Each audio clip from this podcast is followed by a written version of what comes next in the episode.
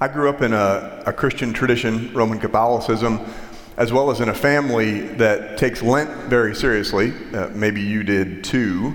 Or maybe you're new to the church and aren't quite sure what to make of this season with the, the funny sounding name. If so, hang in there. I'll be covering some relevant details here shortly. But for me, growing up, I had, I had some complicated feelings about Lent.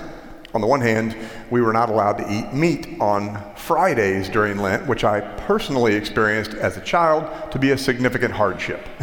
uh, cheese ravioli and cheese pizza get old after a while. I was uh, an adult before I learned to like fish, and fish sticks, woofty. Let's just say I'm a hard pass on fish sticks. There is, there's no amount of tartar sauce that makes these things edible to me. Hey, if you like them, no disrespect, but not for me.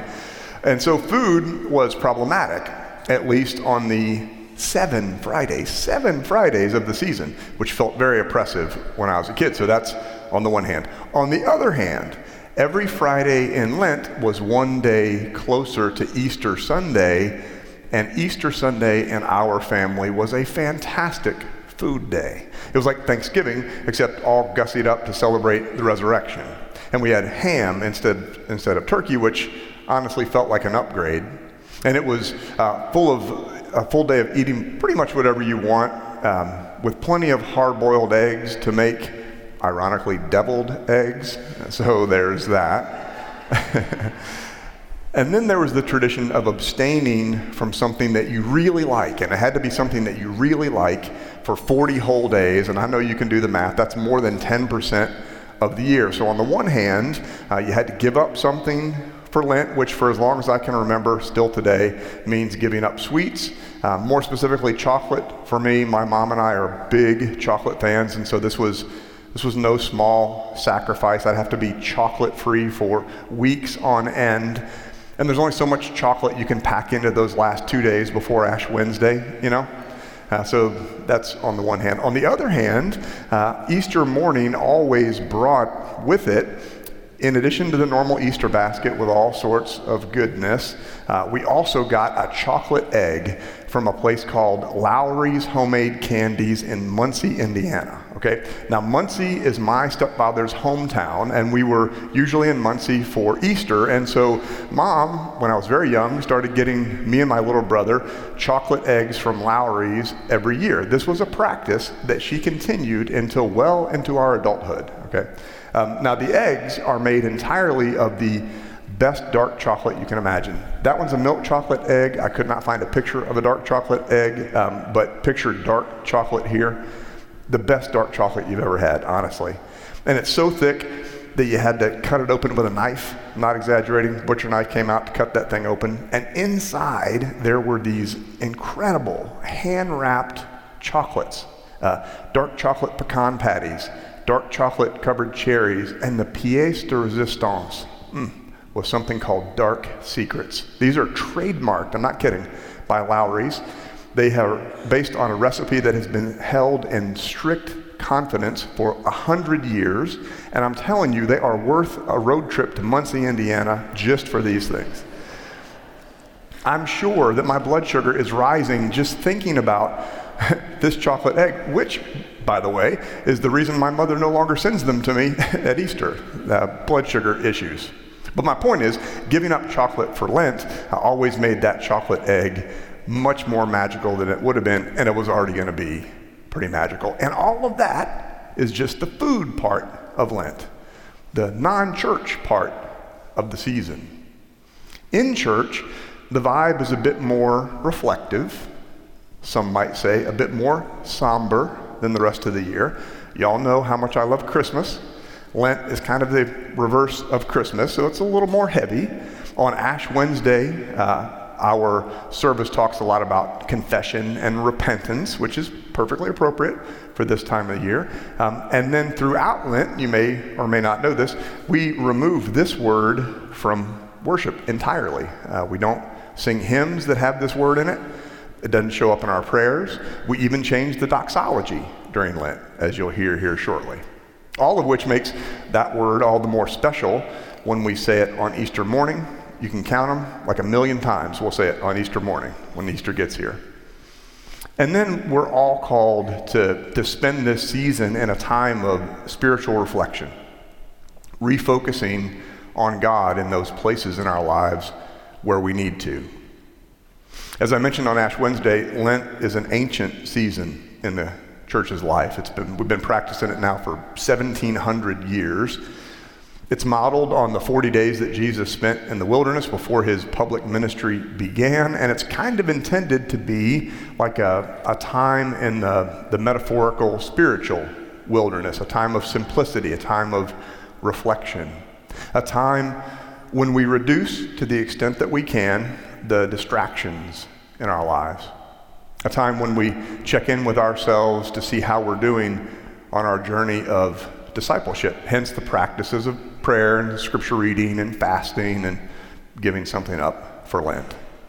If you're new to the church, that funny sounding word Lent comes from the Anglo Saxon word for spring, as in the season we're about to be in. So, this year for Lent, our sermon series is going to be based on the Ten Commandments, which are the recommended Old Testament lectionary text for a little bit later in the year, but we're going to go ahead and tackle them over these five weeks before Palm Sunday. And we're going to start today with the first two commandments. This is Exodus chapter 20, verses 1 to 6. Listen, friends, for the word of God as it is proclaimed by God's servant, the author of Exodus. Then God spoke all these words I am the Lord your God, who brought you out of the land of Egypt out of the house of slavery. You shall have no other gods before me. You shall not make for yourself an idol, whether in the form of anything that is in heaven above, or that is on the earth beneath, or that is in the water under the earth. You shall not bow down to them or worship them, for I, the Lord your God, am a jealous God, punishing children for the iniquity of parents to the third and fourth generation of those who reject me but showing steadfast love to the thousandth generation of those who love me and keep my commandments. This is the word of God for the people of God. Thanks be to God. Now, some of us are old enough to remember uh, when footage of this scene was discovered, actual video evidence of this turning point in human history. And if you're old enough to remember it, you know that we cannot possibly preach a five week sermon series on the Ten Commandments without showing it. So let's take a look. Moses went to the mountain, and God spoke unto him. Moses, this is the Lord thy God commanding you to obey my law. Do you hear me? Yes. I hear you, I hear you. A deaf man can hear you. What? Nothing, I'm going to forget. Oh, Lord, why have you chosen me? What would you have me do for you? I shall give you my laws, and you shall take them unto the people.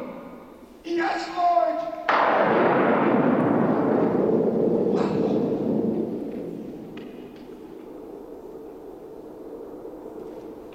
Lord! I shall give these laws unto thy people. Hear me. Oh, hear me.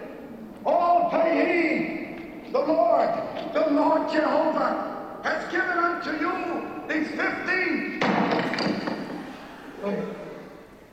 ten, ten commandments for all to obey.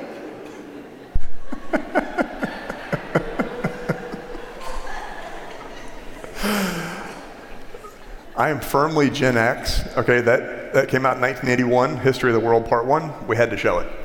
Um, but, but in all seriousness, it, when we say the Ten Commandments, we actually need to be a bit more precise because there were not obviously 15 at first, but this is not quite as straightforward um, as many of us often assume. For example, there are actually two slightly different versions of the Ten Commandments. One's in the book of Deuteronomy. Uh, we're going to be reading the original from the book of Exodus throughout this series. And I had actually forgotten this until I started doing the, the research for the series, but different faith traditions number them differently. I don't know if y'all know this. Uh, for example, in the Lutheran and Roman Catholic traditions, the six verses that we just read, the prohibitions against false gods and idols, actually comprise the first commandment. While Eastern Orthodox Christians and most Protestants, including United Methodists, consider what we just read to be the first two commandments. And our, our Jewish friends actually number them differently still. The other thing to note is that uh, in whatever tradition they appear and however they're numbered, the Ten Commandments are only the, the first 10 of a total of 613 commandments in the law. Now, we just read that, that God spoke all these words to Moses, and it turns out that it took a while. Exodus later tells us that Moses is on the mountain for 40 days receiving the law, just as Jesus was in the wilderness for 40 days. Not a coincidence, just as we are in Lent for 40 days. and yet, despite the fact that 603 more commandments follow them, the 10 have always um, occupied a very special place in our faith tradition. In fact, Exodus will later tell us in chapters 31 and 32 that the Ten Commandments are inscribed on those two tablets uh, by God's own hand, and that those tablets will later be placed in the Ark of the Covenant for safekeeping. And right here at the beginning of the 10, God reminds us of something that, that truly does set the stage for our Lenten journey, words that guide us during our time in the metaphorical spiritual wilderness, and not just that, words that should guide us throughout our entire journey of discipleship.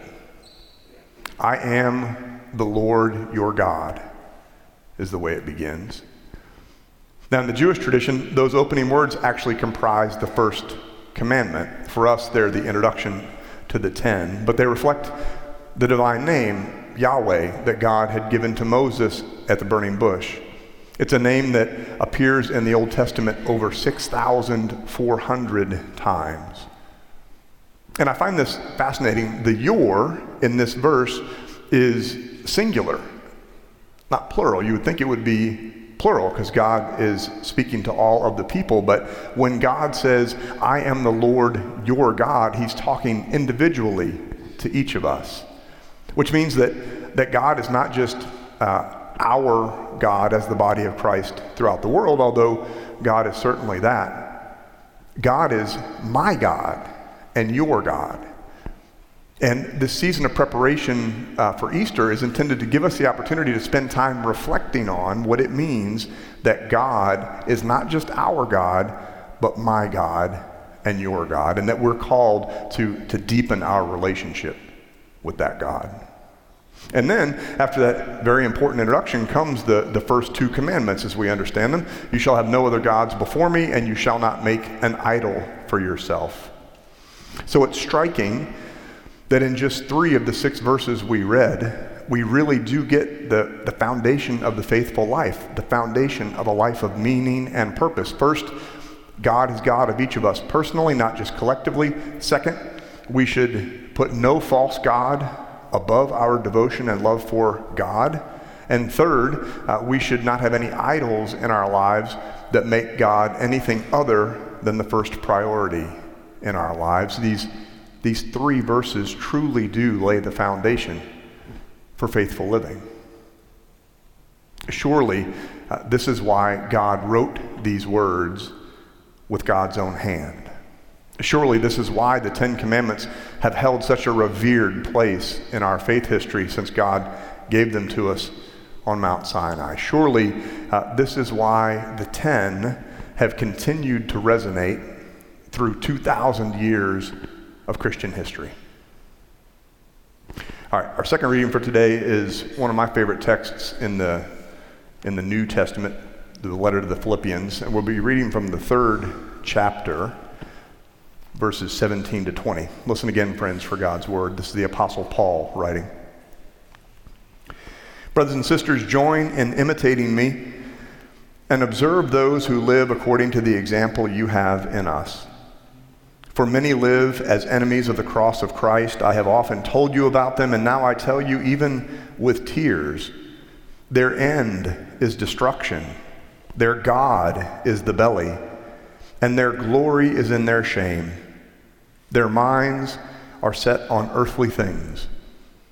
But our citizenship is in heaven, and it is from there that we are expecting a Savior, the Lord Jesus Christ. Amen.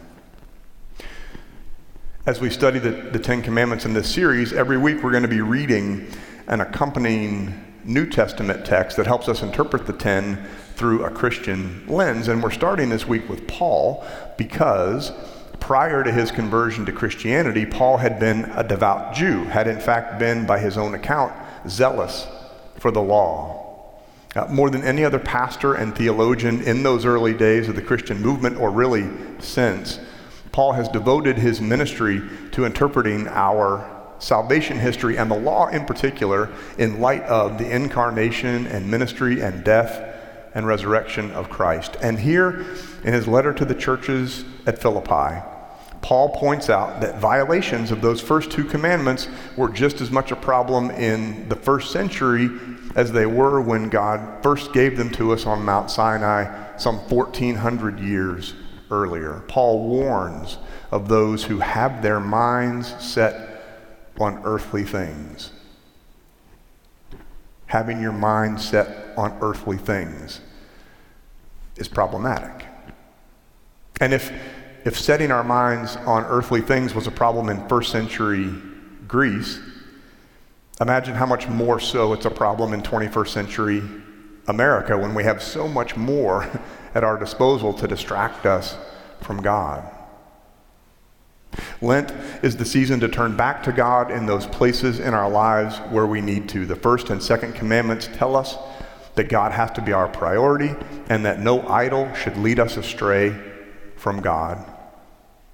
So, the question for us as God's faithful, especially during this season, is how we're doing when it comes to these first two commandments.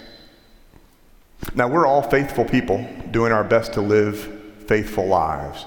We know that we're called to love God with all of our heart, soul, mind, and strength. And the, and the fact that we're all gathered here today is a good indicator that we take that expectation seriously.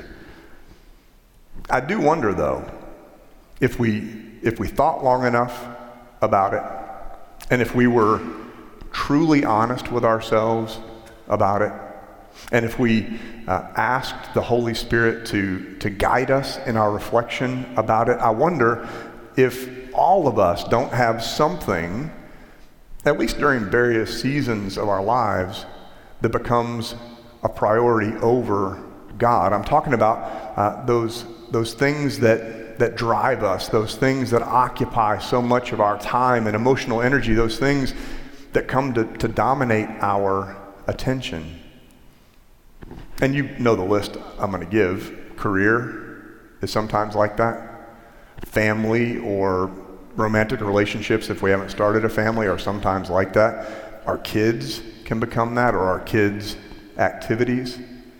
The pursuit of wealth, the pursuit of security, political ideology, all of which are, are worthy and important, of course, but none of which should replace God as the guiding light of our lives.